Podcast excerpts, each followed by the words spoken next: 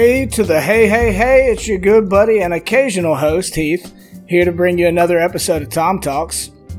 Look, fellas, I'm not gonna mince words with the fancy cast intros that I normally do today, okay? We just don't have time for it. There's too much good stuff we've got to discuss, okay? So, with me today, as always, is my Tom Talks sidekick, Adam. Hello. How you doing? Yeah, I'm good. Cool. All right, I know you're in a good mood because we uh listened to a whole set of Phish earlier, but don't you dare start talking about that. All I right. won't. Don't worry. Um, also joined by Josh and John, the J Squad themselves. How are you, fellas? Hey, hey, I'm good. Doing well, doing well. Good, good. Um, so it's December. You know what that means? Holidays are coming up. Uh, I think we have to at least quickly have the obligatory "What are you doing for the holidays?" conversation. Any big plans, guys, or just some small get-togethers with the fam kind of thing? yeah, it's a family. It's a family affair, as Sly would say. He would. Yeah, no, I don't really have too much planned. Just a little bit of time off of work. Uh, sister's coming to town, uh, in from California, so that'll be nice. Oh, Family nice. affair and empty wallet. Yeah, pretty much. Yeah, Yep. Yeah. truth. But yeah, just just small family get together, you know. I'm actually doing half the amount of stuff I usually do for Christmas. My grandma is kind of one side of my family; it centers around her, and uh, she's gonna be in the mountains for the holidays and stuff. So we're just gonna do my mom's thing. Cool. That, that, Yeah. That'll make it kind of easier on you, I think. Cheaper for sure. Yeah, yeah. Yeah, I am, less uh, stressful. I am going to this light festival this weekend. It's called Luna Fete, and it's this thing that New Orleans does where downtown they like set up all these light focused art installations like in the street, you know, and you walk through it all and stuff like that. And they do it every um, around Christmas time, but it's not really Christmas themed lights. You know what I mean? Like it's it's Yeah. artistic light sculptures, and then they do the uh, the imaging like on the building to where they like distort the way the building looks. You know, the projection. Oh, nice, imaging. yeah. it's fun. It's cool. Looking forward Yeah, to that that. sounds That really sounds cool. super cool, man. I'd go. See, all we all we've got down here is the Lewis lights, which is literally just a bunch of wood cutouts in somebody's yard with, you know, uh, like Christmas lights strung around them. well, y'all can come Or down the here and old, see like- it. or like the old dead tree with a bunch of like different colored bottles on the branches, you know? Yeah, yeah. Bottle tree. or like the painted uh, uh, wheel rims, you know. Yeah, yeah, we host one of those at our house every year. All right, so, uh, well, from the STF crew to you and your loved ones, happy holidays, everybody. I hope you all get the presents you want, or at least ones that are really, really super duper cool. Um, so the Starfinder community recently got a cool new present in the form of the Character Operations Manual, and that, my friends, is what we're here to talk about today. I, for one, couldn't be more excited. There's new classes, racial features, themes, feats, spells, gear, starship roles, and more. And I just want to know, my dear, dear friends and fellow podcasters, are you guys as absolutely pumped as I am about the Character Operations Manual? Oh my god, oh yes. Oh my god. Yeah. Yeah. the- I mean, like, I was looking forward to it from when, like, whenever they announced it. You know, I was like, cool. You know, we definitely need some new classes. And I think for the longest time, that's what we thought that the book was, was just three new classes, right? And when, you know, as it got closer and they were revealing some more of the stuff that was coming with it, and then we got it in our hands, like, holy shit, y'all, this just blew up the game, uh, completed it even, you know? Flip the script. So, so to your point, Adam, um, that's kind of been my assessment this whole time because you know, in in preparing for this Tom Talks, I've been just nose deep in the character operations manual for like a week. Oh wait, now. we're we're not doing the Pact Worlds book. no, we're not. Uh, though we Oh could- man, I, we was can- told it was we could to be do the a armory. different show on that, but it'd be way late. um, but I really do feel like it, this is not so much as a supplementary book as it is completing the game that we know and love. Yeah, It, it the things that were missing that that you could reasonably complain about. This book replaces it, or not I mean, replaces it, fills in. if that I can interject just real quick, I mean, Yeah. okay, so I've got all the books, I've got all the PDFs, and if they if Paizo were to like come out with another book to like just put like to put together the character operations manual with the core rulebook, I'd buy that too. Okay. So so my thing is I think if if someone were to start like get the idea today that they want for sure to play Starfinder and they were asking my opinion, what books should they buy? I would say I'd have two answers. If you just want the rough and dirty, but you want all the options for your character creation, buy the core rulebook and buy the character operations manual. But if you want a well-rounded experience as far as additional lore and settings, add in the Pact Worlds. But you shouldn't need more than those three books. And really, if you just had the core rulebook and the character operations manual, you'll be fucking fine for a long Yeah. time. Yeah, absolutely. Done. All right. So we do have a lot to cover in this episode. So let's jump right into probably the biggest news, the biggest draw of the character operations manual, the new classes. Mm-hmm. So I assigned each of you one class to discuss today to paint a word picture for the listeners. And what I'm going to do, I'm going to roll a die to see who gets to start. Okay. Okay. One is John, two is Adam, three is Josh. You have a three sided die? No, I have a four though. Uh, A four. I if a- we roll a four, You you, have to do all three of them. I rolled a three. So it's Josh. All right. so, So uh, what what class do you have for us? so I assigned. Well, I wasn't really assigned it. Uh, I picked it was because I thought it was cool. The biohacker. Because uh, I just thought it was like the idea of having this character that's walking around, kind of like an alchemist, but like a science fiction version of it. Uh, walking around mixing concoctions and shit, and then loading them into to darts or into injection weapons to, you know, either buff their friendlies or their teammates or to debuff enemies or give them negative conditions was just really freaking cool. I mean, they start out with a proficiency in injection weapons, regardless of what type of weapon it is. So you could have a level one biohacker that has one of the new added in the character operations manual, a an injection sniper rifle from level one, and uh, like without having to take any extra feats or anything to be able to use it. Um, let's see, they've got a bunch of different uh, like they kind of differentiate themselves from other or within that class through their different fields of study that they take at first, fifth, I'm sorry, first, seventh, and thirteenth level. Um, and they range from genetics to immunology to neurochemistry, pharmacology, and I think toxicology. So is that kind of their their spec? Sort of. It gives them like it, it that determines what their biohacks can do. Like they've they've got uh, basic boosters and inhibitors that as well as ones that are given through their field of study. So, like say genetics, uh, you can give a friendly or a creature. It doesn't have to be a friendly. Uh, through either a manual injection, like stick a needle in them, or shoot them with an injection weapon with that loaded into it. Uh, give them blind sense, uh, or to give vulnerability to an energy type of your choice uh, if you use it as an inhibitor. So you you can use your biohacks uh, one time per day plus your primary skill modifier or key would be- ability score modifier, is which is probably going to be intelligence. I think you can pick intelligence or will, maybe, but I'm not 100. Yeah, I think it's a wisdom or intelligence based on what you want. yeah to- wisdom. Sorry. Yeah. But uh, I'm I'm currently playing a level one biohacker in a different Starfinder campaign. So it's also really cool that you have a micro lab that you can use to identify a creature. Uh, if it's living, use life science. If it's unliving, uh, I guess if, either if it's died or if it's actually undead, as a movement action within range of your uh, micro lab, which starts at 60 feet and I think can be upgraded and the die roll is always treated as a 20. So you take that plus like my level 1 biohacker has plus 10 to life science. So every time I want to identify a creature as a move action, I roll a 30. Oh, so Oh, that's shit. the thing. That's the thing is you Yeah. got to actually spend a move action instead of mm-hmm. like because normally knowledge checks you can just do because of a free action, but you use up a move action and you get a guaranteed like I know everything about this creature. Right. Yeah, that's. I mean, that's a very valuable spending of a move action, though. I think so. Yeah. That's a that's a great economy.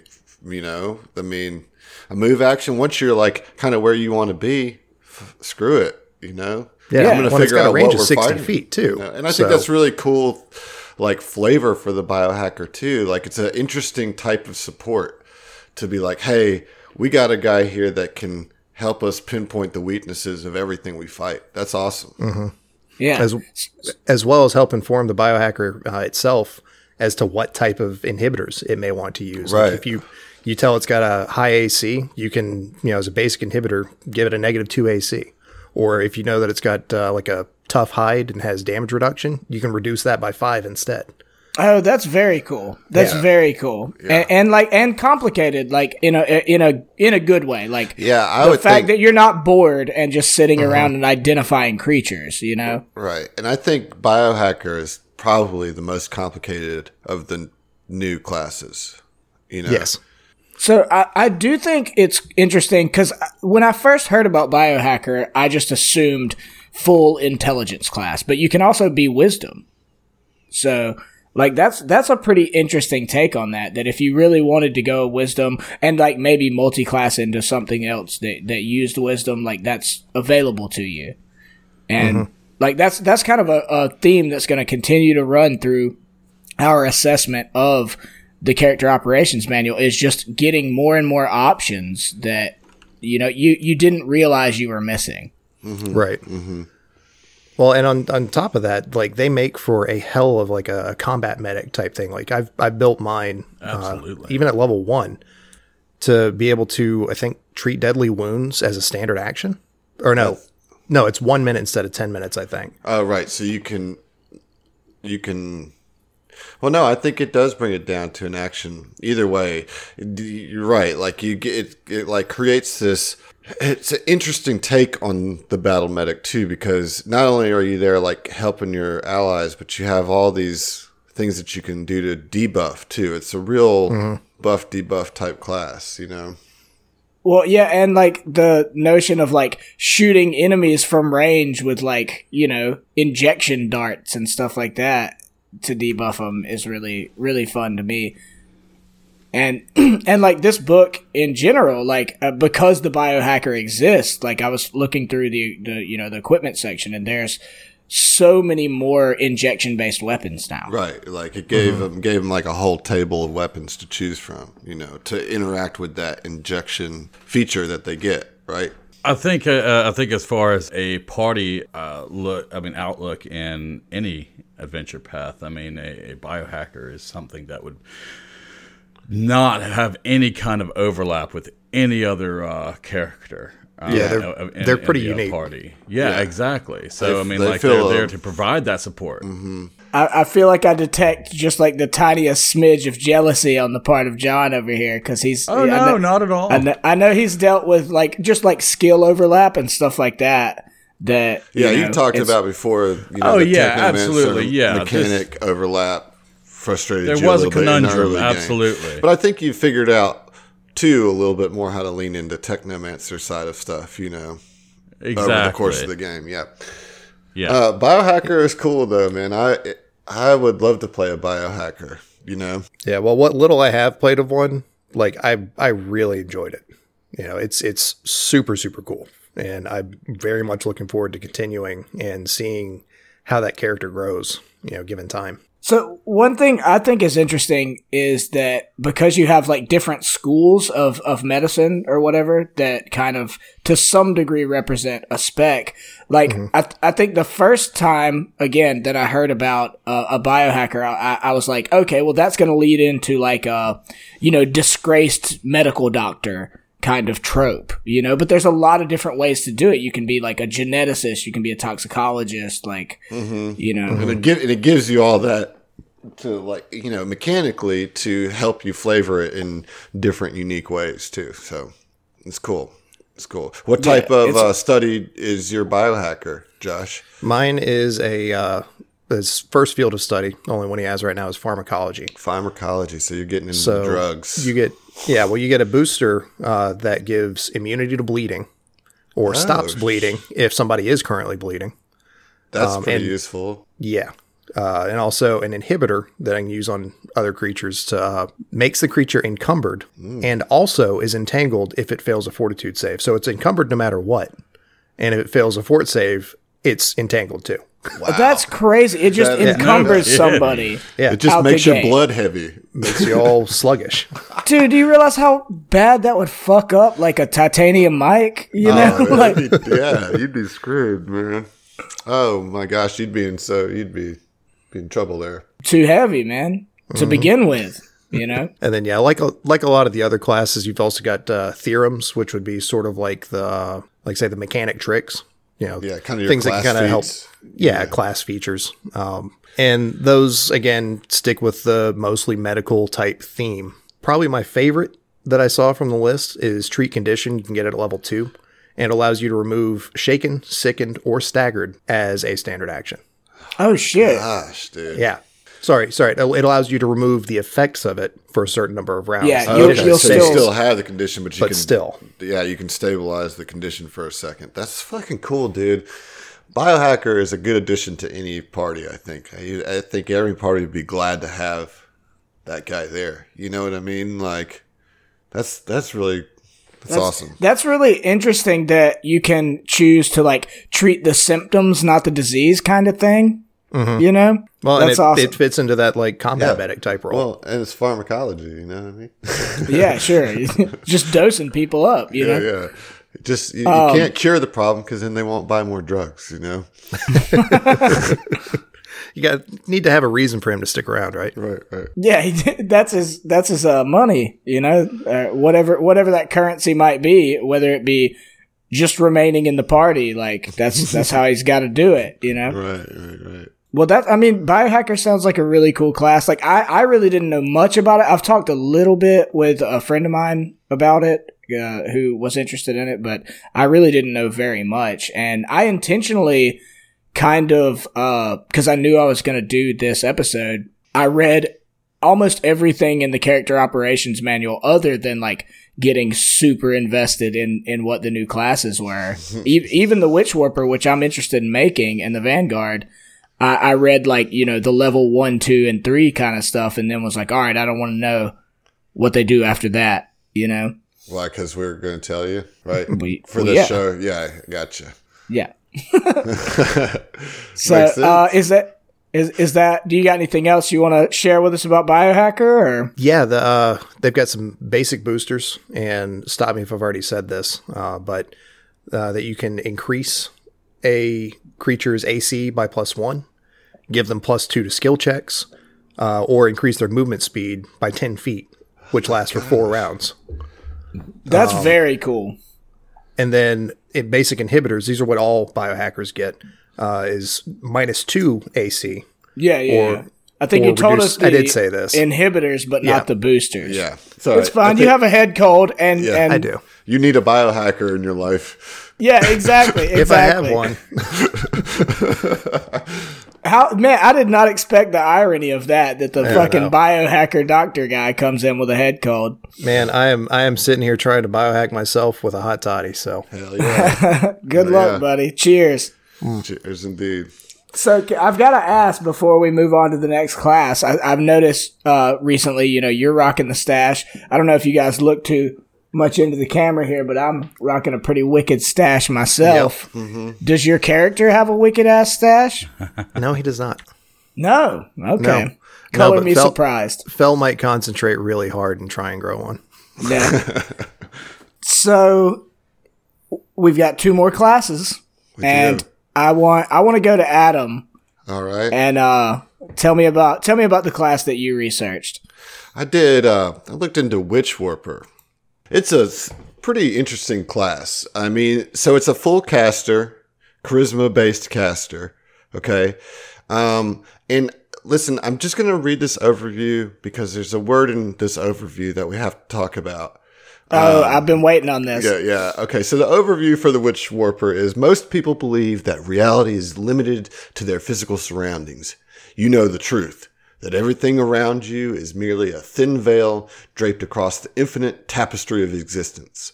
Your reality is, and here's the word, palimpsest, with all possible worlds and all alternate existences at your disposal. Through your magic and force of personality. You can peer into these timelines and pull from them as you see fit, using their dimensional echoes to twist and reshape your own world. So that's like the overview. But can we just take a second and talk about Yeah, no? Look, I'm a step ahead of you, bu- my guy, because I will say, me and Zach uh, had a field day with this word the other day when we were first looking at the Witch Warper, and we looked it up because, like, I won't lie, neither of us knew what the fucking word palimpsest meant. Why would you? Yeah, Well, what do you no, mean? I the mean, thing- you don't use it in your active lexicon. Yeah, right? No, the thing is, I guarantee you there was like 2% of the Starfinder population that read that and was like, you guys are my fucking dogs. I've been, I've been squirreling that word away forever. But the word palimpsest means a, like a, a, a scroll or a piece of paper or something like that upon which things were written and then erased and then rewritten upon, but you can see the traces of the old writing.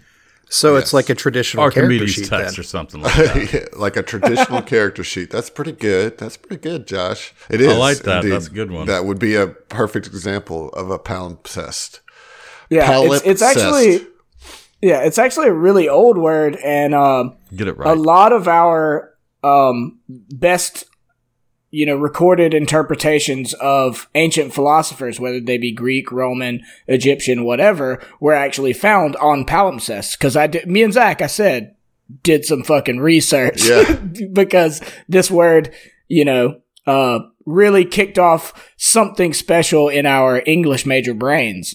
I think that it uh, is a very, it's chosen for a very specific reason and is very apt to be used in a description of the witch warper because that's what you're doing. You're erasing a reality, putting a new reality on top of it, but you can still see the old reality that was there. I think it's pretty clever use of a big word.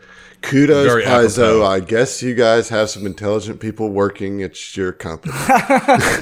well, it's it's not only it's not only a very intelligent use of a very, very you know uh, upper level word, but it's a really good way of like embodying the whole class in a single word. right. You know, because it is very cool. I mean, like like even your level one stuff. Because like I said, I only looked into the like level one and well, I'll two get stuff. I'll get to it. Okay.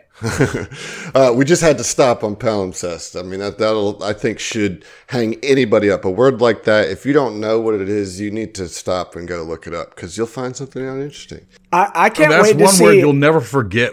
You know. Yeah, Yeah. It's now in your in your dictionary in your. Well, I, bank, I can't you know? wait to see how much that word explodes in the TTRPG community because of this book. Like, people are going to be casually dropping palimpsest into conversations, and it's going to be like, you fucking douchebag, but I feel you. You know? Uh, all right. So Witch Warper, as I said, it's a charisma based full caster or like full caster for Starfinder anyway. Um, and it starts off with a key feature called Infinite Worlds. And so this is kind of your thing that's unique to you as a Witch Warper, as a spellcaster, is that you can trade in your spell slots for another effect. So you can expend a spell slot to do what's called an infinite worlds effect. And depending on what level of spell slot you expend, is how powerful the effects of this are going to be. And what it is, is you just kind of create a small bubble of altered reality, projecting elements of parallel existences into your current universe. And there's two types there's the environmental and instantaneous. The uh, environmental often changes the landscape of the battlefield by, you know, I don't know, making it difficult terrain. Like maybe you're on a, a dirt road, you can like change it into mud, and all of a sudden now that road becomes difficult terrain. Um, that's kind of like the env- environmental stuff, and then there's the instantaneous is like a s- summoning a a quick effect, like pulling an explosion that's happening in another reality into your reality right on top of somebody. You know, it's it's so cool. Um, some examples that like from the book that you can do. So if you were to expend a third level spell slot, the options that you would have, the environmental would be you could cause the area to grant concealment against one sense: vision, emotion, life, sense, sound, thought, or vibration. So you can like, cool. yeah, just boom, like that whole thing is dark or Right. or like silenced or whatever. So effective, man, when you think about Yeah. it.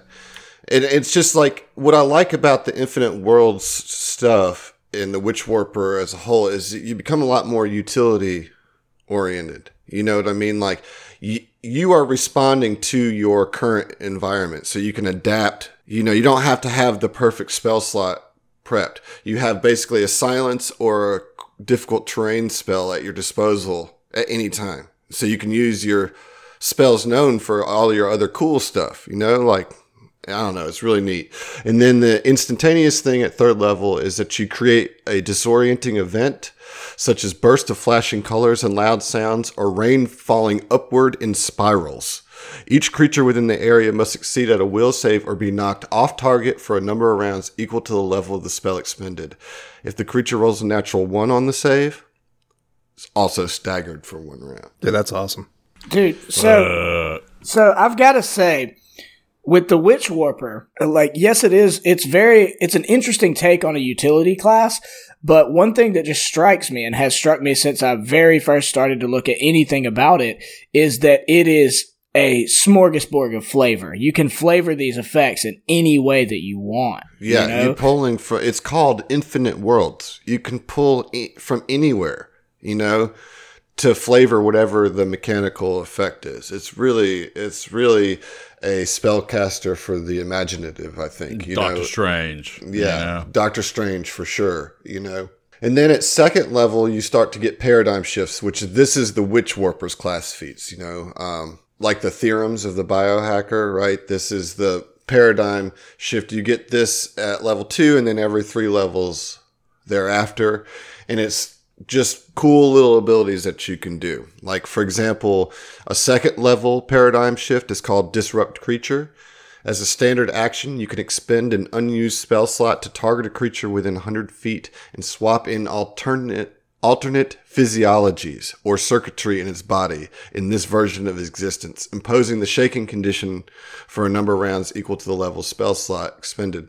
So like what you're doing is replacing the insides of your enemy with the insides of another existence. that is insane. Oh that's my second god, level. that's like some Rick second level. Sanchez type level shit. you Yeah, know? for real, oh for God, real. What the fuck? And then there's flash teleport, which is an eighth level paradigm, kind of something a little higher level to get a peek at. As a move action, you can spend one resolve point to teleport up to 30 feet. Doesn't Nice. provoke opportunity attacks. It's Misty Step, which is Yeah, not a thing Step, in straight up. Starfinder. You know, so that's like, that's huge. You could just boop, you can just teleport right out or right on top of somebody or whatever, you know. Um, so you get those as you go. As I said, your infinite worlds powers up as you go. You get the spells, which the witch warpers have their own spell list, and I'll talk about some of the spells that are specific to them. But they also get access to some of the same spells that mystics and technomancers get. But they do have some class specific spells that are really neat. At sixth level, you get a feature called alternate outcome, which is basically like luck you can as a reaction once per day you can re-roll one attack roll saving throw ability check or skill check. You know if so if you rolled shitty you can just boom re-roll. Al- here's what i really like about it though is alternatively you can expend a use of alternate outcome as a reaction to cause a critical hit against you or an ally within 100 feet to instead be a normal hit. You can like straight up negate somebody else's critical like your enemy's critical hit. Nice. Um, so again, like just manipulating the reality around you. Um, and then it's one of its like prestige things. The 19th level deal is that you get five free paradigm shifts that you didn't already know. Just boom, you just get five. Uh, and then those, um, you can use those for free a number of times equal to your charisma modifier. Then you just are Doctor Strange. Yeah, yeah, yeah, you're like a higher level than Doctor Strange at that point. I think you know, it's it's really awesome. And then just to kind of wrap it up before we talk about it as a group, is there's some um some sample witch warper spells that they that came in the book. There's acid rain, which is a fifth level witch warper spell. It makes a 20 foot radius, 40 feet high area. And everything in that area, acid rain falls down on, does 3d6 acid damage per round. And it lasts a number of rounds equal to your level. And you must attempt a fortitude save when exposed to the spell. On a failure, the creature has a 50% mischance for its attacks while in the area. Man, so you just douse a whole area with LSD. Pretty much, dude. Pretty much. Also, when it ends, when the spell ends, it causes a severe thunderclap. Like uh, when it wraps up, it just goes, creates this concussive effect that everybody who failed their fortitude saves are also staggered for a round. God, that's amazing. Oh, by the way, as a standard action, you can change the rain, causing it to deal a different type of energy damage, such as fiery sparks that deal fire damage or shards of ice that do cold damage. Wow. God damn. But that's a fifth level spell, you know. but can it make chocolate rain? Chocolate rain. Yeah, I don't know. We'll have to play and see. Sure, Um, surely. Well, you can flavor anything any way you want with a witch warper, You're so right, surely you're you can right. do it. You're right. You take 3d6 chocolate damage. um, you just got Hershey, dog. Uh, okay, so something that you'll be able to do at level one. I figured we wanted a spell that kind of shows you what you can do when you jump right in. There's an Enduring Worlds, which uh, it directly interacts with your Infinite Worlds feature. So, say you use a spell slot to get an Infinite Worlds effect going on. You can then cast Enduring Worlds, which will uh, extend the effect of the Infinite Worlds action equal to your level. You know, so you can just kind of basically focus on your infinite worlds and make it last and become a little bit more solidified in the present. So that's a cool way to like give you a way to boost yourself in your core class ability. I really, I thought that was a cool spell to add, you know? Yeah, well, and if you if you get put in a position where you're like, I don't really have another option, but this one thing I was already doing is being is effective. working. Yeah, Yeah. right, right. You can you can push it, you know. And I think that also gets better when you know you level up a little bit too, because you get more level one spell slots, right? But you still only have to use a level one spell slot to maybe extend it four rounds if you're level four or six. You know what I mean? So it's it's a cool way to keep your infinite worlds synergetic with your growth, you know, and uh, I really like that. And then here's here's a big daddy level six witch warper spell. Unspeakable presences. 60 foot radius. You swap the space beneath your enemies with gnashing maws, tentacles, and claws of hideous beast from another reality. A I foe knew in the- it. a foe I in the area takes 4d6 damage per round and cannot move until it succeeds at a reflex saving throw against your spell DC, which it can attempt at the end of each of its turns. Uh, a creature that takes damage from this spell three rounds in a row must succeed at a fortitude save or be consumed by the unspeakable presences. That creature dies, and when the spell ends, its body and gear disappear into the realities from whence the presences came. This is a death effect. Only miracle, warp reality, and wish can bring back a creature slain this way. So you summon eldritch horrors where the ground used to be. Yes. But but then when it ends, they take the enemy with them back to their eldritch horror world. Wow. Correct. Yeah. All the while dealing a shit ton of damage in case they actually do get out. That's awesome. They- Well, so, and, and witch, the, witch the- warper, y'all. That's the- fucking the- witch the- the warper, thing man. With Witch Warper is that it's infinite worlds. Like if you like, I can just see so many people that you know don't do podcasts and things like things like that using you know whatever they could use things from our literal Earth, or they could use their favorite fandom and bring a fucking Sarlacc. You Right. know, into the the Starfinder realm, and, Yes. and there's there's nothing wrong with doing that because there are infinite worlds. Well, I think Witch Warper is just such a good addition to Starfinder because Starfinder itself, at its core, is all about including everything. You know, if it's ever been a sci-fi thing, it's influenced in some way, kind of represented in a way in Starfinder, right? That's the big. You know, you look at the the back of the core rule book at suggested reading and all the things that they drew influence from. It's everything. It's everything, you know?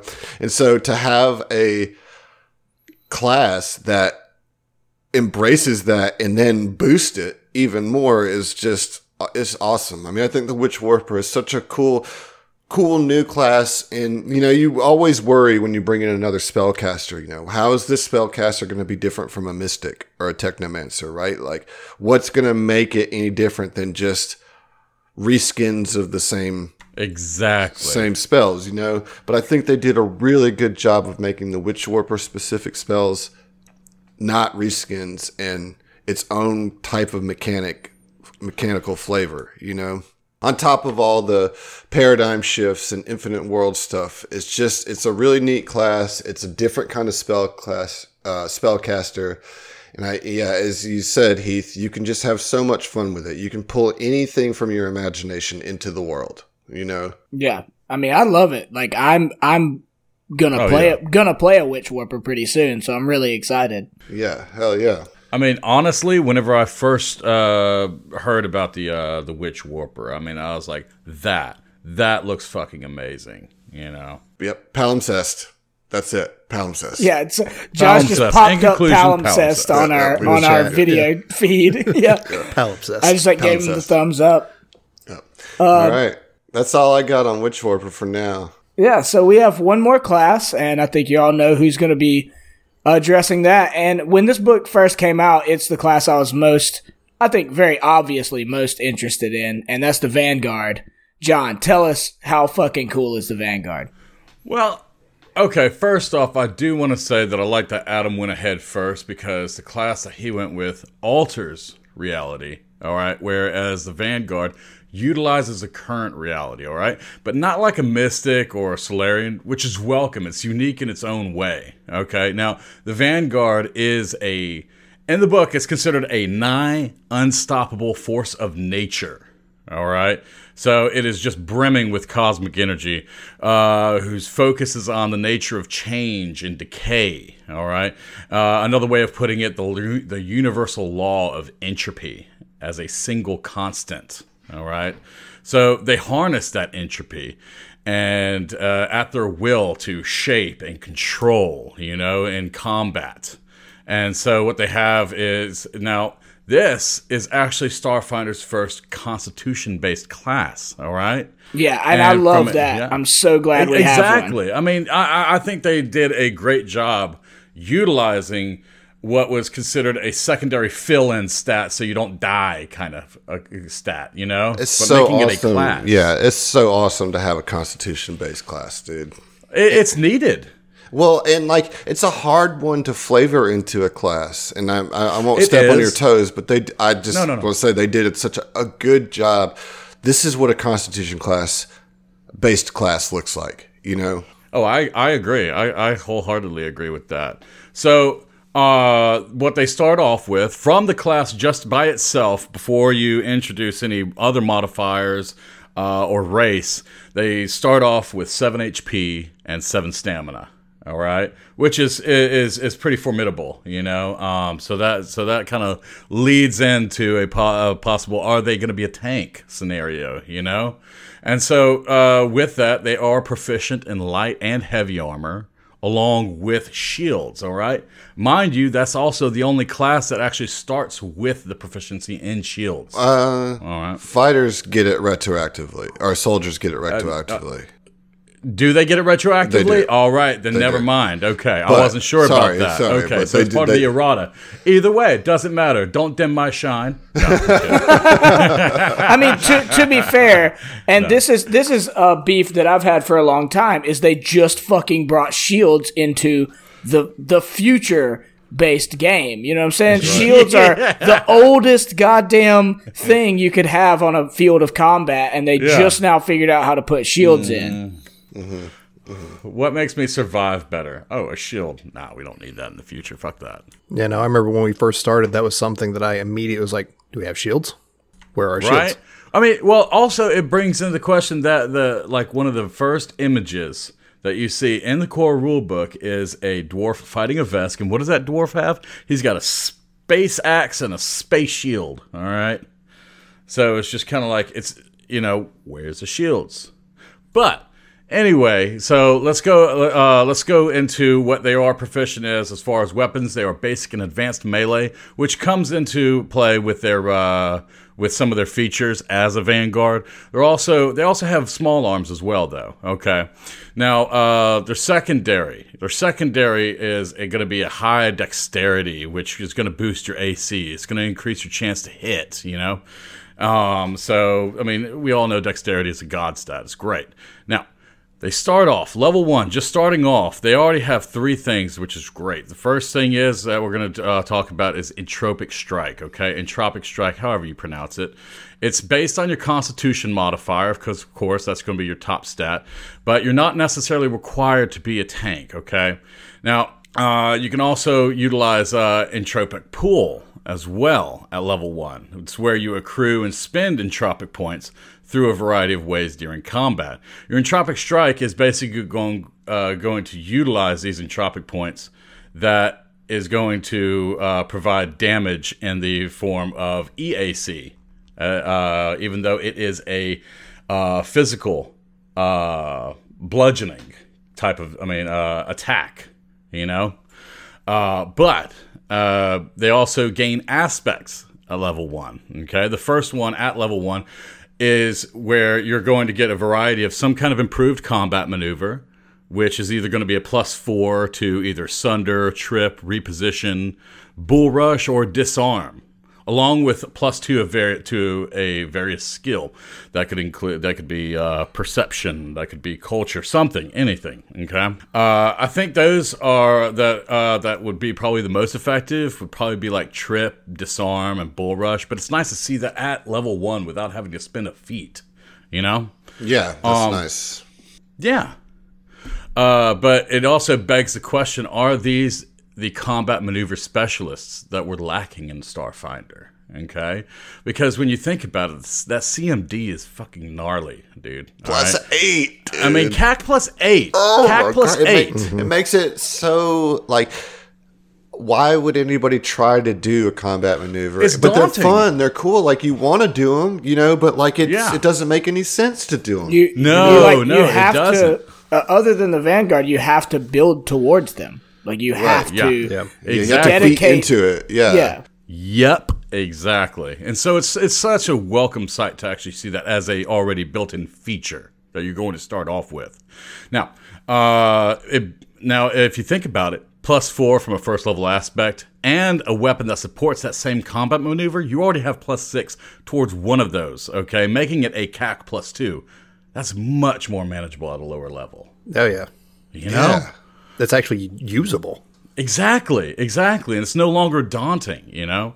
Um, so other things that they can do, so uh, they can well, also mitigate. Huh? Go ahead. I was just say that's going to just change up the pace of so many combats too, right? Yes. Like it's going to make yes. those combats play differently because you have somebody who's really getting in there and tangling, you know. Yes, exactly, and I think that's that's going to be something that is going to flip the script on any combat maneuver when when, when a vanguard is is in the play. So uh, other things that they can do as you progress in the levels, they can also mitigate damage uh, using entropic points, uh, as well as gaining various ver- vanguard disciplines, which uh, just furthers your utility in combat. Um, and whether that be drawing the ire of creatures more effectively, directing energy near you to your shield, uh, improving saving throws to disease or poison, dampening the damage you receive, etc. You know, basically they are meant designed to be utility. You know, but um, at the same time, I mean, if a Vanguard discipline allows a saving throw to resist its effects, the DC is equal to ten half your Vanguard level plus your Constitution modifier. So, so raise that Constitution modifier as high as you can yeah. Um, but the, what I, what I thought was really cool about this is the various archetypes they include. So they already try to give you some some different ideas. Um, some of the ones that they include is the exhibition fighter. Um, so you're an expert in more than uh, one or more forms of melee combat, you know, and you and if you wanted to, you could uh, display your talents for money, choosing the gladiator theme. You know, titanium Mike. Uh, Through and through. Yes. So, so if you don't mind me interrupting for just a Go second, for it. I was because the Vanguard was the class I was most excited about. I think that's apparent by my personality. And when I started reading about the Vanguard, I won't lie. At first, I got mad. I got really irritated because I was like, "Oh, you put this shit out now? The class that what that is what Titanium Mike should be, you know, like after the fact." Because so many elements of this class line up with the idea of what Titanium Mike is. More, you know, not so much the, the, the mechanics of, of what Titanium Mike is in his current state, but so many of the things that they're good at that I want to be good at. It, it just lines up with, with the kind of character I want to play. Sure, but I think um, I think that tension between what Heath wants to play and what Mike is able to do is a huge part of who Mike is as a character. Like I f- really feel that that tension has informed Mike's personality so much, so much. You know, Yeah, I mean, Mike, Titanium Mike is still dope as fuck. There's no Oh, you like getting Titanium around Mike? that is the thing. I absolutely love Titanium Mike, and at this point, I wouldn't change him for the world. Mm-hmm. Nothing that I'm I've done except maybe one or two things would I we'll get to that alter in any way. But like, I just just reading this, I was like, this is such a fucking Titanium Mike class, you know, like the actual Yeah. class itself. Absolutely. Anyway, I'm sorry to derail you. No, no, no, no. You're good. You're good. Uh, but other ones that they include are heavy infantry, which, again, like I mentioned earlier, doesn't have to be a tank. You can go ahead and just be this uh, this big ass monstrosity wielding a two hander. I mean, you know, con is just going to be your uh, your main stat instead of strength or something like that. Um, so I mean, you're going to be the boots on the ground. You're going to be holding that territory. You're going to be the most. Uh, you could be very dangerous in fighting. You know.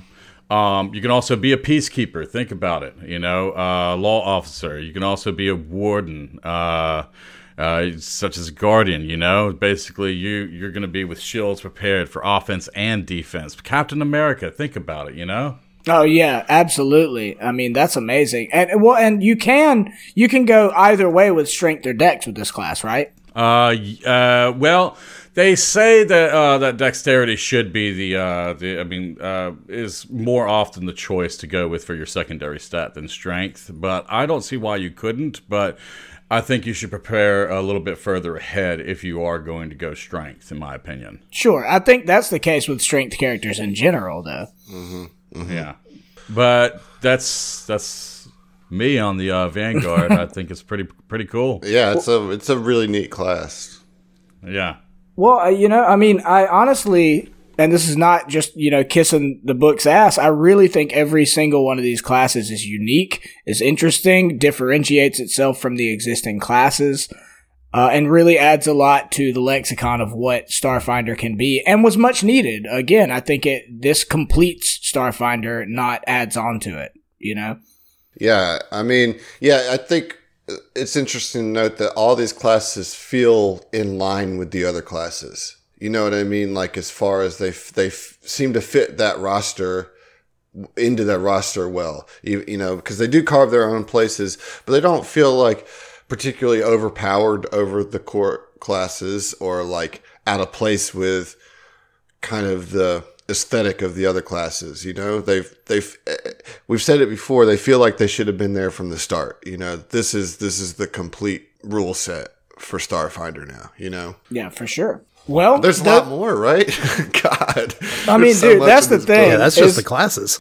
Okay, so we've addressed the three new classes. They're all amazing, but there's a lot more in this book that we've got to address. And from this point on in the show, we've got to, and I've said this before and it hasn't worked, but I'm going to trust you guys to go with me. We've got to be a little bit rapid fire here. Okay. We're going really- long, Heath. We're going We'll try.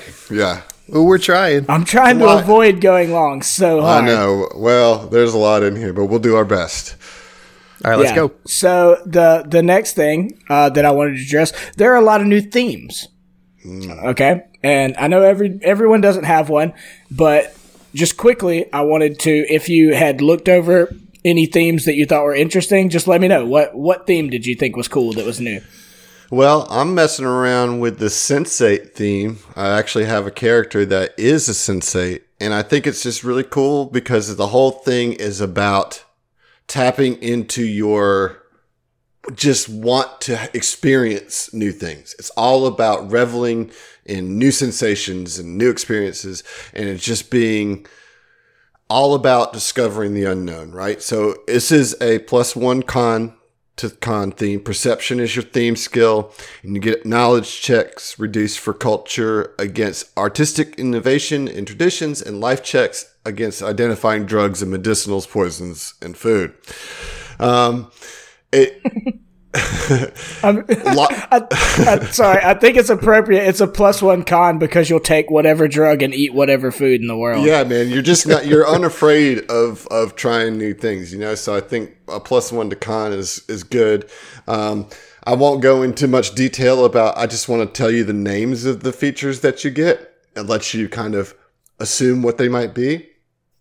Charming Curiosity at 6th level, Flash of Courage at 12th, and Sensation Junkie at 18th.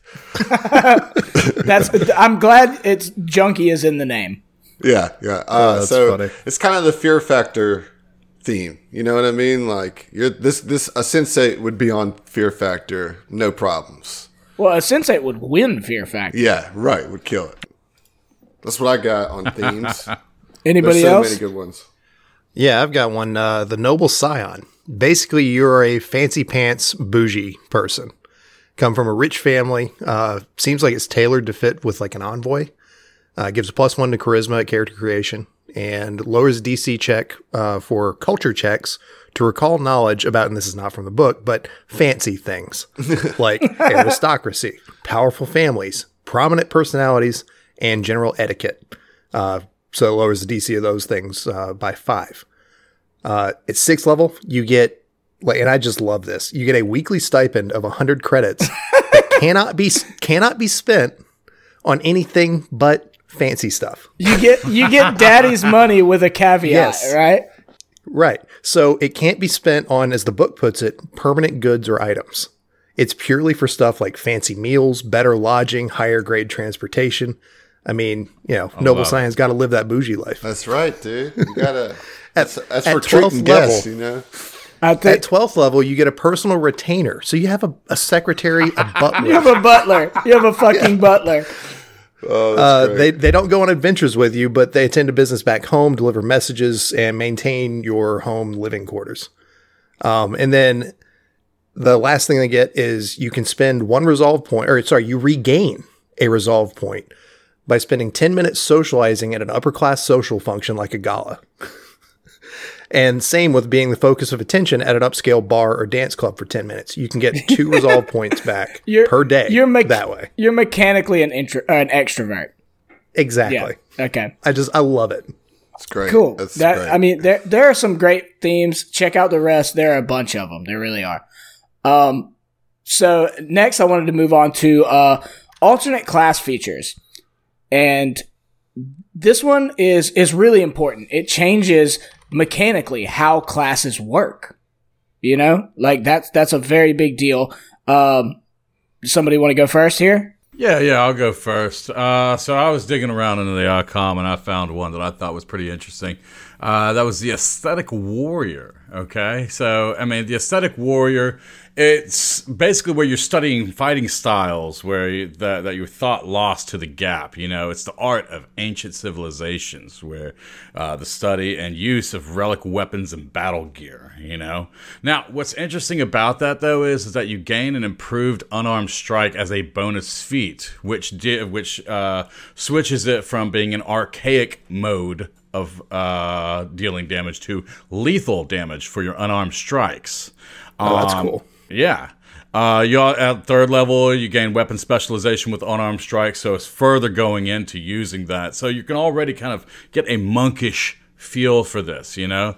Um, also, does I mean like if you're ever disarmed, perfect for that. Uh, and also uh, allows um, where if you can already add one and a half your character level to your unarmed attack rolls, uh, you what you can do is you can instead you can block, grapple, or and stun weapon uh, and use stun weapon uh, special properties to your unarmed strikes. Whoa. Uh, So- now this so- is all for soldiers. This is for soldiers. Okay. Now this replaces a soldier's proficiency with heavy armor and heavy weapons. I thought that was pretty cool. Oh, so it very much is the monk, though. I It mean, is. that's monk like crazy. And I know there's something else for monk, uh, ki adept, where they actually get Right. ki later on. Yeah. Yep. Yeah. That's cool, man. Um, well, I looked into Solarian, of course, um, and I just want I'll real quickly say they got ranged solar motes. You can be a ranged Solarian. now. Finally. Yes. Uh, you get to choose cold or fire damage. It's treated like a small arm. It does 1d4 damage, increases by a d4 at 6th, 9th, and 12th, and then every level after. I think that's pretty cool. Um, when you get that weapon specialization at level 3, normally for small arms, it only adds half your level, but with the solar flare, you get to add your full level to the damage. So that's pretty neat. Um, and it interacts with any revelations that were pr- printed in the core rulebook that say that are melee weapons. Your solar flare can can do those. They're treated like the melee solar stuff. So they have access to the same types of revelations. And then they dropped a whole bunch of new stellar revelations for the Solarians in there. Really expanded that Solarian class. Um, one day I'll play one. I'm really looking forward to it. But so so many cool things. Blade in the Night, Solar Inferno. Just, just You'll, you'll get there, buddy. You'll get there. cool. One day. It's cool stuff. Yeah, one, One day. of these days. Okay, so I looked into an alternate class feature for the operative, which I've never played an operative, but I thought this was very cool. Uh, it is called the Stunt and Strike. Stunt and Strike. Stunt and Strike. Stunt and strike. uh, Stunt operative. and strike. But what it does is you replace your trick attacks with the stunt and strike abilities, and you basically can, when you're on the offensive, do stunts. And stunts are based on different skill checks. So it's different for every operative based on what skills they're good at. And um, they really can utilize different skills to be able to do different things. For example, an uh, athletics based operative can do um, a mighty leap, which is you can use a stunt when you go to attack somebody, and if you uh, trigger that, you get a fly speed for one turn of thirty feet till the That's- till the end of turn. that's really It's just That's amazing. awesome. Oh, cool. And and it's really diverse because there's all the different skills have different stunts, numerous different stunts. I think athletics has four different ones. Mm-hmm. Uh, it, so it's it's cool. You can build that however you want to build it. Yeah, I mean, they really there's so much here, guys. I wish we could talk about all of it, but they just they they put so much in there, not just with the new classes, but for the, our existing classes. They expanded those and gave you so much more options to mess with and play with. It's it's For gosh, sure. we're, we're I promise we're not being bought by Paizo here. We just love the book this much, you know. Yeah. Like it's it's so it's so good. It's it's awesome. Yeah. So all right, I'm sorry to do it to you, but we got to move on. All right. All right. All right, so I had I had been reading through the book and I came across half elves, and I think half elves got treated really well in this book. So oh, I'm you gonna mean they gave racial bonuses and new options too?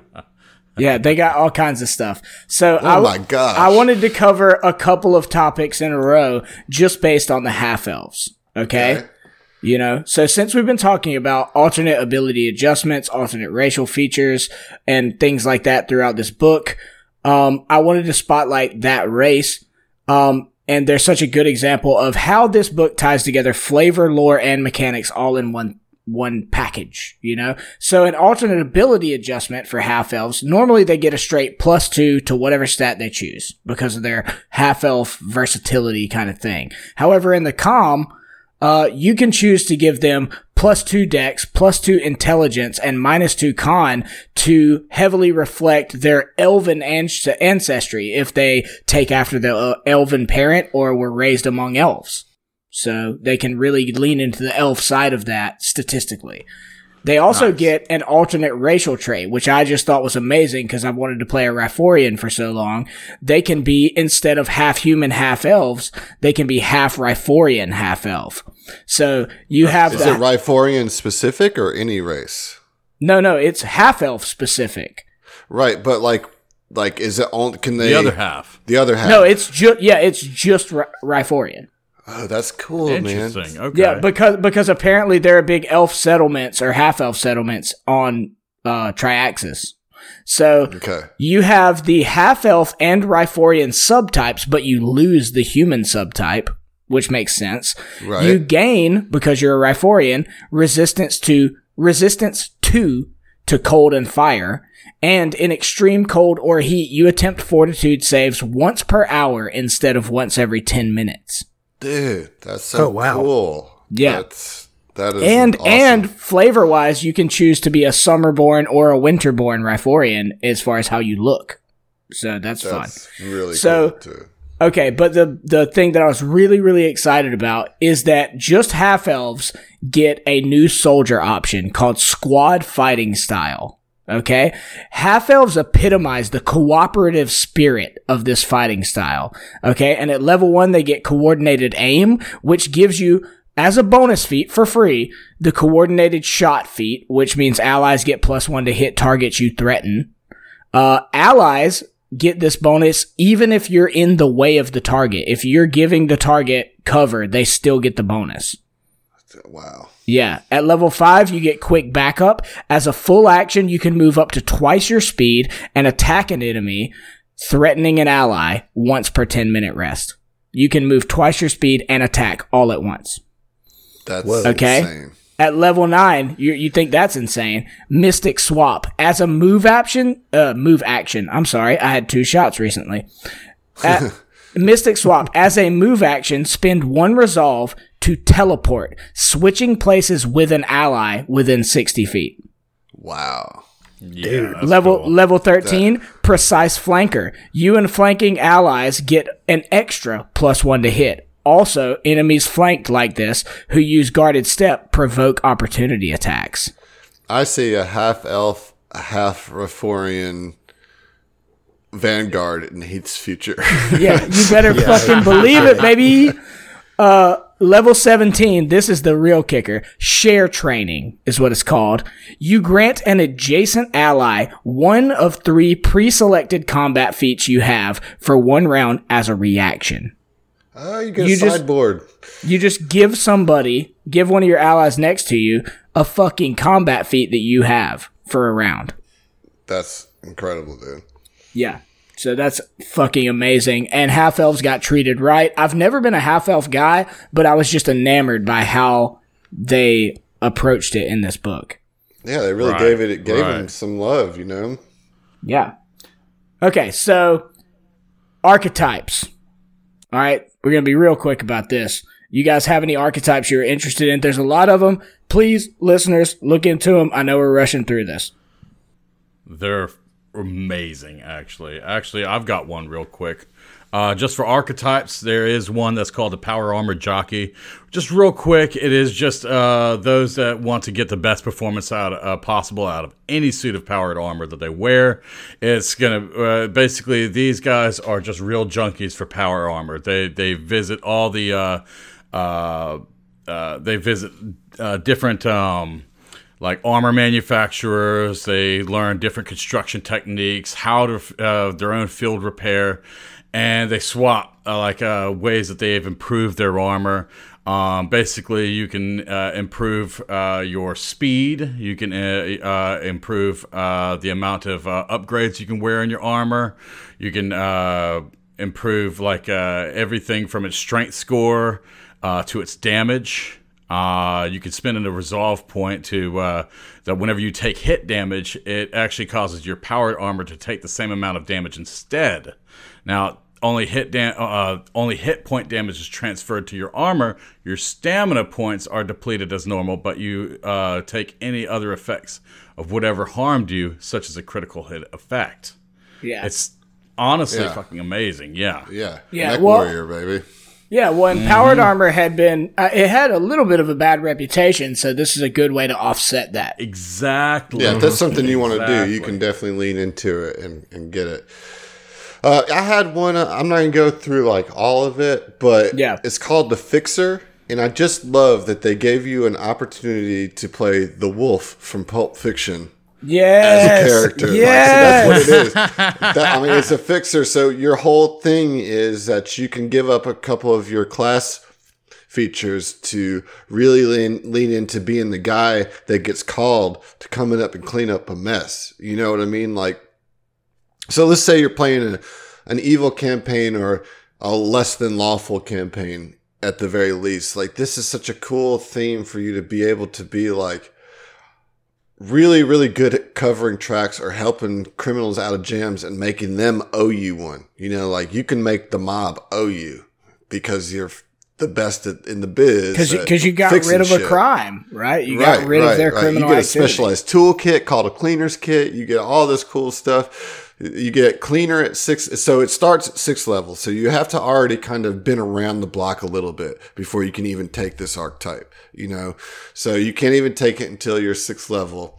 Um, but you get cleaner at sixth level, you get information fixer at ninth level, and then you get tap into the criminal network at 12th level, and then you get what's called dark rep at 18th level. It's a lot of cool mechanics that all kind of center around diplomacy and like being part of the criminal world. Um, and, and if that's the type of campaign you're playing, it just would be so incredible for that. Uh, It's Yet, really yet, an, yet another unique flavor option that that really gives you just a ton of different ways to play the game.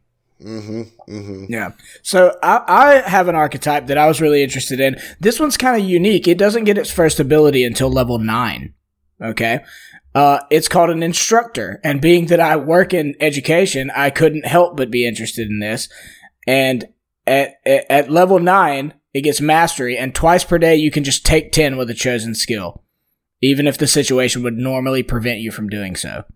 Uh, Oh, that's cool. if That's if. Yeah, if you cool. choose to do that, you can expend a use of this feature to lower its DC by five, Nice. Even cooler. and then it increases the number of charges as you get to different checkpoints. Right. sure. So at level 12, you get efficient mentor. You can aid more quickly. Full action aids take standard actions. Standard action aids take move actions. Move action aids take swift actions. But if you choose not to take that swifter way of aiding, you get a plus four to your aids. Wow. to all of your aids. Okay, and awesome. and then at lev- level 18, you get legendary master. Twice per day, take 20 on a skill check. And you notice the possible consequences of a skill check before they occur. You can stop, deal with the problem, and keep on taking that fucking 20. That's that's insane, dude. Yeah. It's good stuff. Uh, I one day I want to dive into archetypes. That's such a new thing for us, and I don't think that we've like really um, explored that as, as a group of players. And it's just such a neat, neat thing. Uh, I, I want to. I'm- I think I would. If I ever get to play my Solarian, I'm probably going to take an archetype with that. You'll take five different archetypes, right? So I've got one to go, you know, real quick, just one specific thing with it. The medic archetype at second level, like genuinely the biggest thing you can get at second level is that any healing that you do that would heal HP and overheals goes into stamina healing. Oh shit. Oh, finally. Fucking Yeah. finally. Something like that, right? yeah. Yeah. And then uh, I'm going to skip over the ninth level stuff. 18th level, within one minute of a creature dying, as long as its body wasn't destroyed, disintegrated, or ruined in some way, you can spend one minute of uninterrupted work to revive a creature at 1 HP. Oh, that's amazing. That's great. That's amazing. Well, and that like stamina versus HP has been such a hard barrier for so long, and like to be able to cross that bridge is a very big deal, hmm right? Yeah, I mean, the way that I read it, if they're at full full HP and you use an HP healing thing, that's overhealing them. It bumps up their stamina. Yeah, That's yeah. great. You you get That's to great. choose how you want to do it. Okay, so look, I want to say this. Uh, we're gonna move on to feats, and I was stunned by feats in this book. There are well over 70 feats in this book. I know. I haven't even wrapped my head around all the feats in the core rulebook. Yeah, well, you you've got I mean? se- you've got 70 plus to deal with in this book.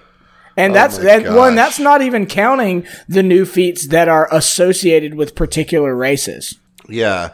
Well, I you know I did look through them, Heath. I did look through them, even though I was overwhelmed, and I found one that just synergizes so well with Witch Warper that I just I wanted to spotlight it real quick. If you're a Witch Warper, I feel like you got to take this one at at level five.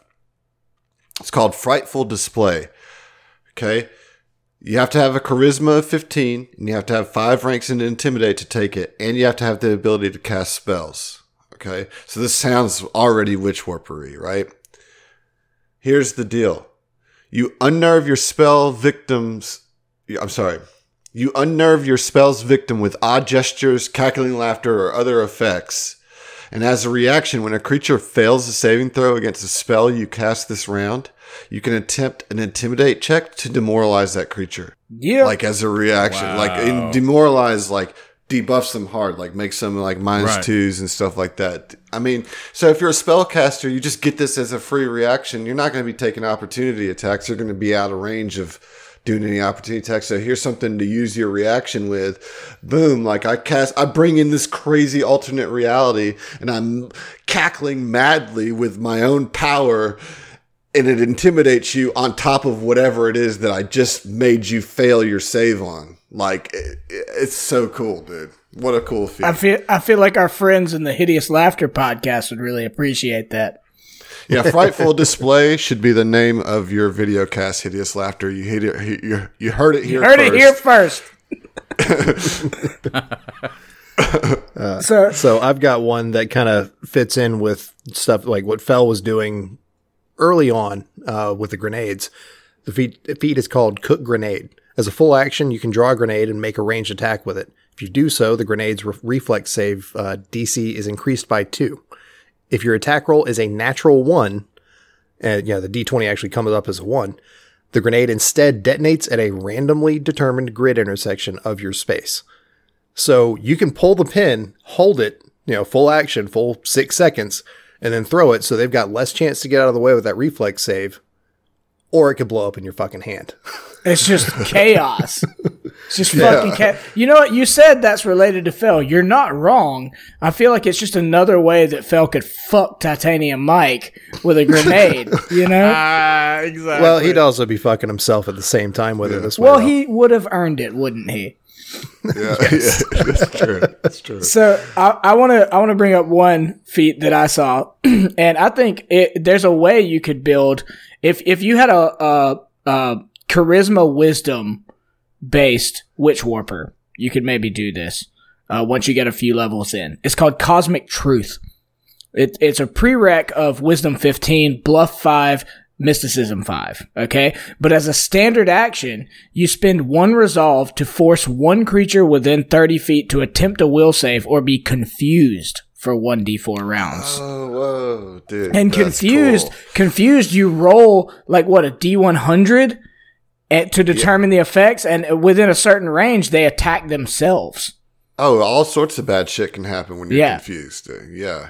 Yeah, that's that's cool. That's another very witch warpery type deal. I love it. I love it. There's so much in here. There's so I, I thought you would like that in one. here. Yeah, I didn't Okay, even so- see that one. You know, like So look, all right, let's let's go to uh, equipment. This is gonna be very quick. I think there's only one or two of us that have equipment. I'm gonna start this time, and I'm gonna say the fucking punch gun.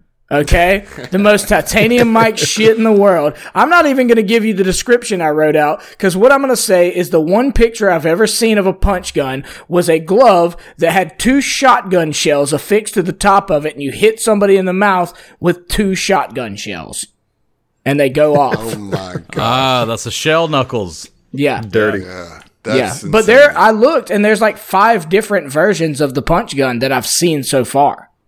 wow. And they can be they can be uh needlers as well. They can be for bi- biohackers The can use punch guns. Oh, that's cool too. Yeah, so you can make a ba- uh, melee biohacker. Oh my god, Yeah. I want to play all all the classes. I want to do it all. yeah. Yeah, play we all can. Uh, but no, I, I came across one item that I just I had to point out because the the visual image of this is just so funny to me.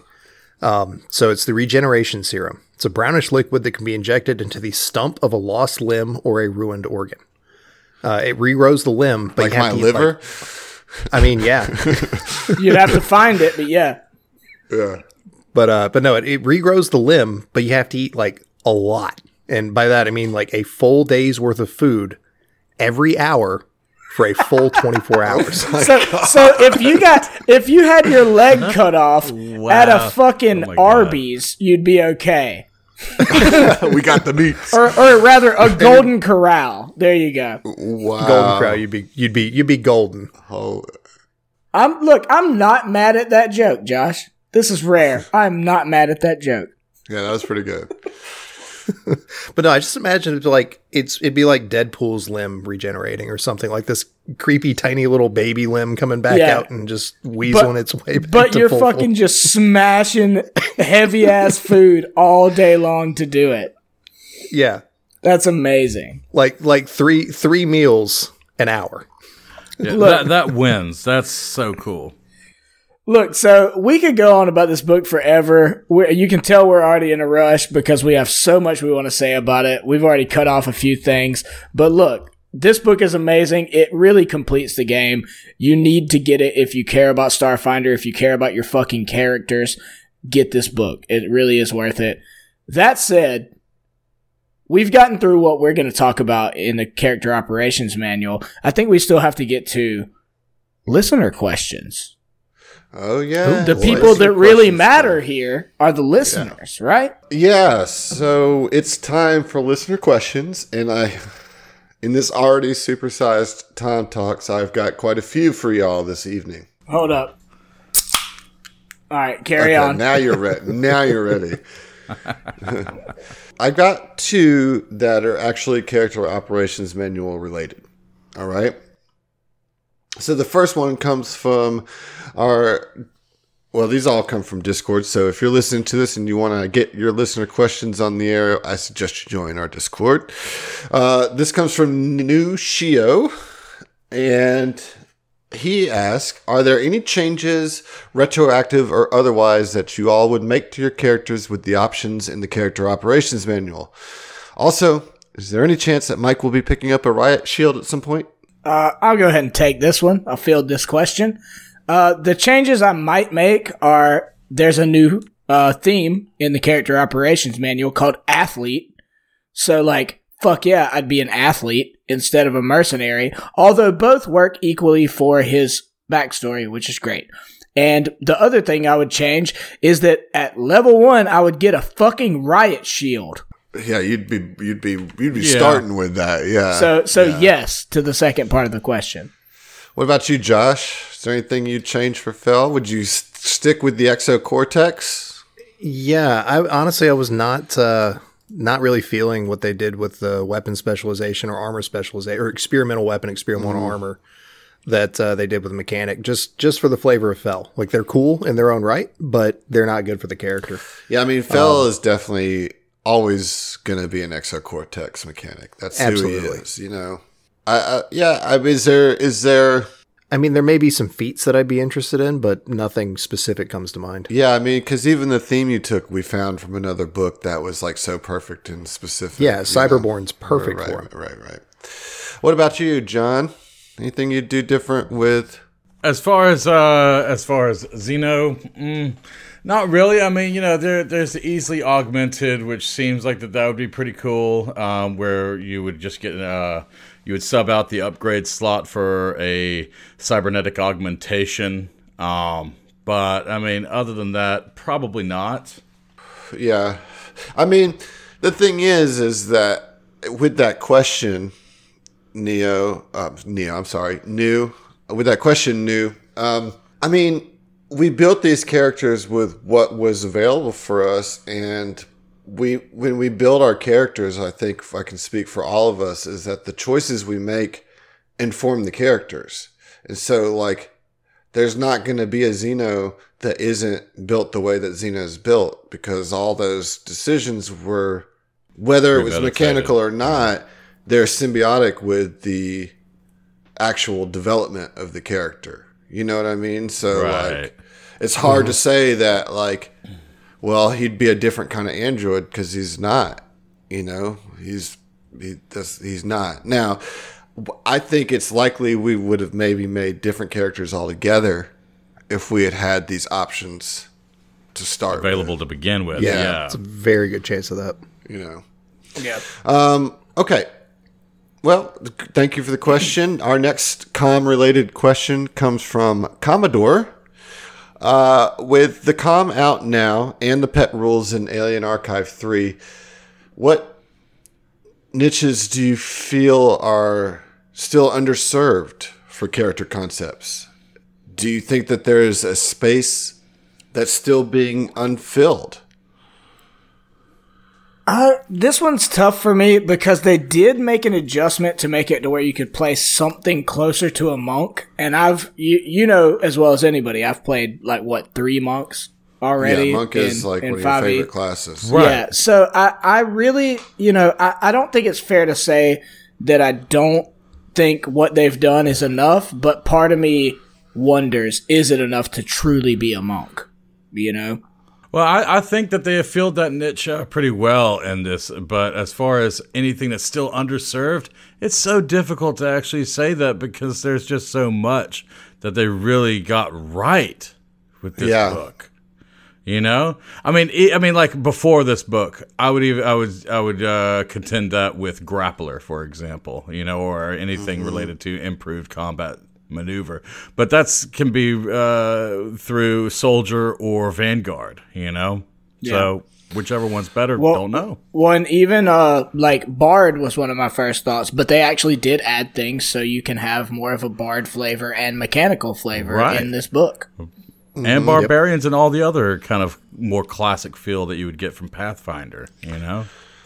Yeah, I mean, I don't know. I every time I think of like a like a archetype, and I don't mean in the Starfinder sense of the word, but I mean in the literary sense of the word. You know, like y- you know, you could have that kind of gunslinger, like rebel type. You know what I mean? But that's basically an operative. You know, Or Right, there's- you can build that know, with you an operative. That. There are soldier Yeah. builds for that. I actually saw today, and I thought I don't mean to waste time, but I saw today where somebody built uh, the Mandalorian Mando in in mm-hmm. Starfinder. That's pretty cool. Like in the last couple of days. I just can't think of anything. I mean. Nothing jumps Listen, out. listen. If you're gonna play a game that's all centered around being on a starship, like a Star Trek type type game, there might be a class that's a little bit more like specific towards being really good at starships. You know what I mean? I don't even know what that would look like, but like fleshing out like the idea of being a captain of a starship as a class. You know what I mean? Like, but that's not what the game is. You know, like the game is exploring a bunch of d- different stuff, feet on the ground, you know? So I, I listen, I'm not a professional game designer either. So part, part of what makes this book so good is that they filled some spaces that I didn't even know needed to be filled. And then like, it just seems like it naturally should have been a part of it from the get go, you know? Yeah. Yeah. I don't know. I mean, as it stands now, I, I there's so much that you can do, and I don't know what another class would look like. You know what I mean? I don't know what what what's a class that you could bring in that's not gonna step on. You know, maybe some version of the Oracle, but even that's kind of covered in Mystic with a Like particular Mystic, yeah. connection. You know, Well, and there's Um, there's even rules now for like races and stuff that are like shape changers and stuff like that. Mm-hmm. You know, like uh, there's a lot that really really has been covered in one way or another. I mean, I will say, how about this? And I think Heath, you'll love this. The idea of a summoner Pokemon, like a class that's built around being a Pokemon trainer. Well, that kind of flavor. yeah. You know, like of being like a summoner, like a true pet class. Like where having a pet is part of the class. Where like summoning and all that kind of stuff is maybe that's what's missing. If you know, if you're at yeah. another spellcaster, you know, something that focuses on on Kind of like a spellcaster drone Well, mechanic. I, I will say there are Um, I, I do think there may be a deficiency in pure summoners that all you do is summon, summon, summon something. But even Witch Warper, when I was looking into it, has access to summon creatures, and you get a choice of between four different creatures that you can summon at what whatever point. You know, Sure, but I'm talking about something that like, okay, this is what you're like you're just summoning. really good yeah. at it. Yeah, yeah, yeah. Uh, okay, good question, Commodore. Thanks for that. And uh, now we're going to get into some general questions, and I've uh, I've got a few for you guys, and this is going to kind of take us back into uh, Aeon Throne, right? Onto the cast. BioLucker ask during the prison break arc, being so close to die in there multiple times. Did anyone have a backup character? If someone died, what kind of class would the next character be? So I think I'm more interested in the first part of that question. Did any of you have a backup in case a character died? I mean, Nope. did anybody even come close to dying? I, Says fucking John, right? Yeah, let me ask you first, John. I mean, because you were Yeah. almost Uh, dead for three like- ep- yeah. for almost three episodes, right? So, like you, if anybody had time to contemplate having a backup character, did you have something in mind? I was drumming up a uh, actually an operative. Okay. Um, if I wanted to be a little bit, uh, but this was before. mind you, this was before the uh, character operations manual came out. Sure, sure. But uh, I was thinking something along an operative. I was thinking maybe like a former Azlanti, well, former, you know, but I wasn't quite sure with that. Uh, it was still kind of like really just kind of baking in the old noodle, but you know, uh, that's pretty much what all I had. well, you were definitely it was definitely on your mind. It was. It I I- was. you know, John texted me a couple times, like, okay, well, like, quite a few I really like. It would always start with, I really don't want Xeno to die. Like, he would always lead the conversation with that. But if he does, here's some things I'm thinking about. You know what I mean? Like, exactly. you know. um, what about? I mean, Josh, you said you didn't have anything. Heath, I mean, is No. is is there? What happens if Mike dies? So oh, I what have. happens if so Mike look, dies? hear me out. I have a strong stance on this. Okay, for a very long time, I have refused to contemplate or start building a backup character for Mike until he dies because he will never die. Okay, is that your answer? Yes. All right. It's been working for you though, I- man. I won't- You I know, but I refuse seriously, to make in- another character because my character hasn't. No, died. I mean, in all seriousness, I, aside from my braggadocious nature, I will not start making a new character until Mike dies. I will not do it. Right. Okay. All right. Well, just more fuel for the fire. Okay. Yeah. Bipolar Pop Tart uh, has two questions. And the first question um, I like, but it might be tough to answer, but I want to put it out there. So now that Titty Mike, hey, look, he called you that. I- I'm just going to support it, ignore that. Bipolar. Carry on. I support it. Uh, so now that Titty Mike has had his first bit in the spotlight, what type of mini game would each of you like to design for your character to play through? I've got one. Oh, oh, you do. Um, let's hear it. Yeah, I do. Dating. Oh, well, we kind of did that a Dating little bit, right? No, I mean like with actual mechanics. I mean there could be rules for like wooing, bonuses for for awesome puns. I mean if you play it right, could uh, end in smooches. Ah, okay. I won't lie, man. No, I'm, no, no, I'm, I I'm honestly, it. I'm kidding though. I'm kidding. I'm completely kidding. What I'd really like is an actual like hacking mini game. A hacking mini game, like- yeah, that would be cool. Like, there's got to be a way Yeah. to make that something that Yeah, a little bit more than just a damn- dice pretty damn roll, cool. right? More than computers checks over and over Right. and over. you know, kind of yeah. a. I don't know if it'd be like a separate combat encounter type thing, or you know, I'm thinking like jacking into a system and moving through it Tron style or something would be really freaking cool. Yeah. Well, and there have been lots of like video games that have had hacking mini games where you like move around puzzle pieces and and stuff like that. Yeah. Yeah, see yeah. the yeah Bioshock Connect these ruined pipes cor- correctly. Yeah. Uh, okay, that's that's good. Uh, What about you, John? Do you have anything? Oh I mean, gosh, no, no, not at all for that. Yeah, I mean that's that's tough because it's Build a drift beacon. yeah, like You know? yeah, I don't know. Teleport us back over to Absalom Station. I You know? I know Like, you know. I know I already got one, but I do have another one. we don't care. You already got one. Oh, okay, well, I'll just go fuck myself then. there it is. there It's it been a while. That's- I've been holding it back. yeah. Uh, no, but uh, like you know, we've done a lot of uh flavor, uh, like training in the gym and stuff like that, and I think that would be interesting to actually have a mini game for is when you're doing that Yeah. downtime training. Well, actually, they added some of that into the character operations manual. Something we didn't even talk about is a whole chapter on downtime activities that have mechanical bonuses, and training in the gym is one of these downtime son of a activities. bitch, man! I've been reading this book for five days and I'm still surprised. Yeah. Um, I want to go back to Josh's answer uh, because we have a question from Porter Paladin. And Porter Paladin asks PC NPC romance. Discuss past experiences. What do you think it brings to the game? And and we're going to answer this for you, Porter. Uh, but you have to go back and listen to the scene. That's all I'm going to say. Okay.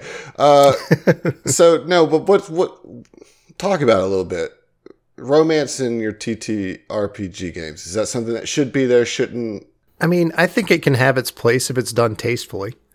Um, I'm not about erotic role play in any form or fashion. That's not something that I want to do with a group of friends. Right. I agree. Yeah, but you got a beautiful voice, dude. well, though though I am not uh, not above uh, going on a date with a cuttlefish. You know, like if, if the way that I see it is if it adds to the story and if it adds to character development and ex- potentially explores a side of a character that you would never see otherwise, it's absolutely worth doing. Well, I, I think the first thing is, and I'm, you know, this is assumed at our table, which is probably why we didn't say it, but like, it's making sure that the people you're playing with are on board with it. You know what I mean? Like, mm-hmm. if the if your table is uncomfortable with doing romance, then you shouldn't do it. You know what I mean? Like, it's you you, you want to make sure that your table isn't put off by it, right? Now, if if if everybody's with it, then yeah, I think there's a way to do it, and there's a there's a line that you can come up to without it being like explicit or gratuitous. You know what I mean? Like it, it if it's it serves the character, then why not do it? So to to that point a little bit, I think you know I don't think it's all that common to have like real full on romance in in anything less than a truly you know romantic grand love kind of sense.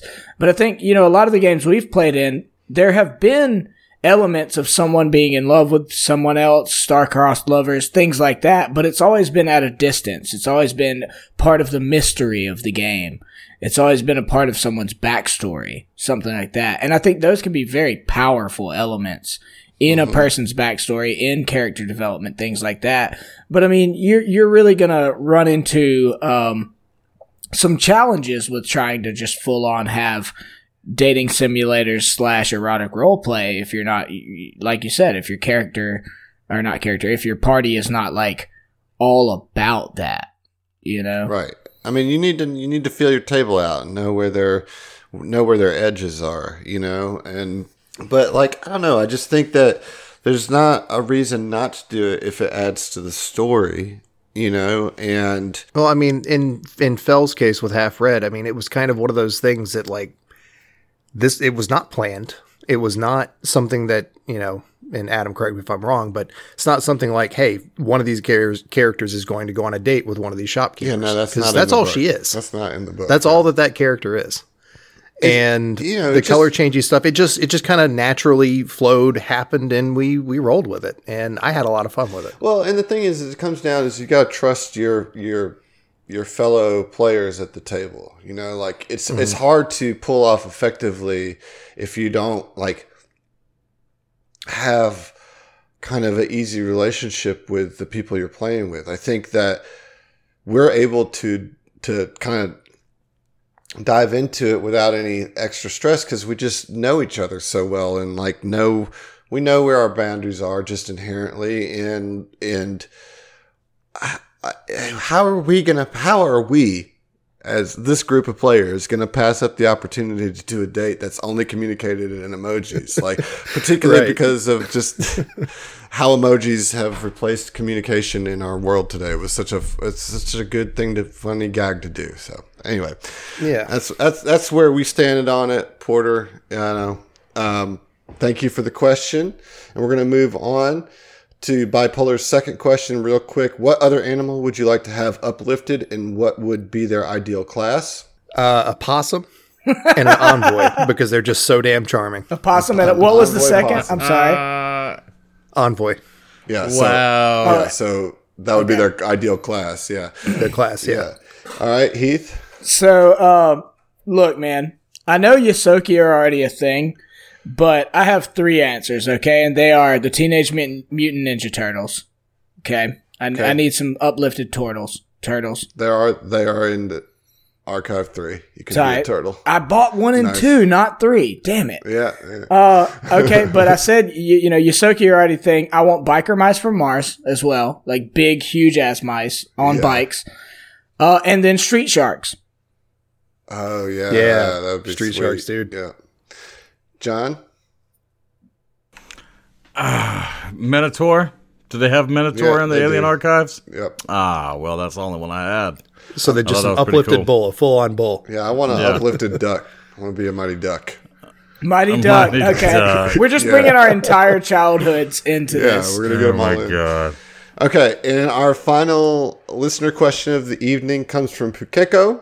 How do you feel the Starfinder system captures the high tech feel of distant future tech? That's a very tough question because you know um, we aren't living in the future for one. So we we have a lot. We have a long history of sci-fi predicting what will come in the future, and that history has been both incredibly accurate in some ways and incredibly inaccurate in others. So I want mean, flying car. to to to be a game like this i mean i again to sound like a fucking shill like i think they kill it i think they have so many fucking options for whether it be you know biohackers having newfangled ways to address old school you know medicinal disciplines and stuff like that to you know uh teleportation stuff like that like i mean we're we made the point earlier that this game bases all of its stuff on all of the sci-fi that came before it. So how could it possibly do any better? It's read everything, you know, between all the people that work in the company. Exactly. It's got that secondhand knowledge. I mean, you're talking about equipment, uh, augmentations, upgrades, all of these things that all just fit so well into their own niche as far as as part of the universe of Starfinder. But in whole, have I mean, uh, they borrow some from cloth from other sources. You know, straight straight uh, straight. I up. mean, it comes down to is that we're playing the damn game because it of the feeling that it captures. I mean, that's why we're drawn Yeah. to it. Like that's the whole reason we're playing it is because it gives us a chance to play with future tech, you know, and feel like we're playing with it. That's why we love it. That's why it's we my love the number game. one. I love it. Yeah, yeah, this is easily my favorite tabletop role playing game just because of the setting Mm-hmm. Yes. and because it does such a good job at bringing all of those things in together. Yeah, because they Yeah. borrow so well from a genre I love so Absolutely. much. You know. Exactly. Yep. That's it. Yeah, so so look, uh, we got to get out of here. But Adam, help me out. We're gonna back and forth. We got to give you a few thank yous, right? Okay. So Jason, off the bat, Jason from What Do You Do Pods. Yeah, thank you, Jason. For sure. As always, you are the shining beacon of the podcast community. Uh, for me, I got. Starstone. I want to thank Alex Gio- Giordano. Uh, Giordano? Because, yeah, uh, because of the artwork that he has pres- given us so far and what's to come. So, our kind of resident artist right now. Thank you for what you're doing. All right, Hideous Laughter Podcast, our brothers in arms, brothers and sisters in arms. Excuse me. Yes, indeed. Cheers and shout out to them. Uh, I want to give a shout out to Valhaven just because, you know, I still love my bag so much and I kind of want to get another one. Shake that baby. so- Shake that dice bag, baby.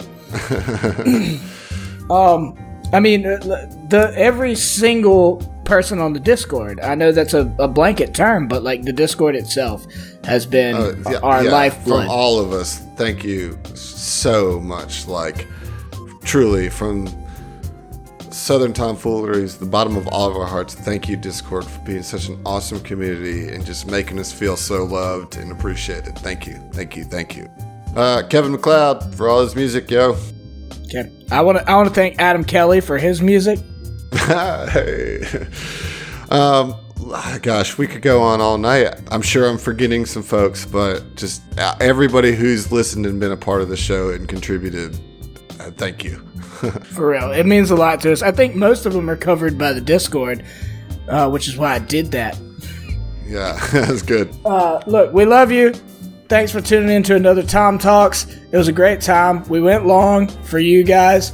We didn't cover half of what we wanted to, you know, but we'll see you fucking next time. We'll see ya. We'll see you. We'll see you. All right, all right, we'll, we'll, we'll see you. We'll fucking see ya. Blah, blah, blah, blah, blah, blah, blah, blah. Wrong theme, wrong theme. No, it's just the one I like. Oh, okay.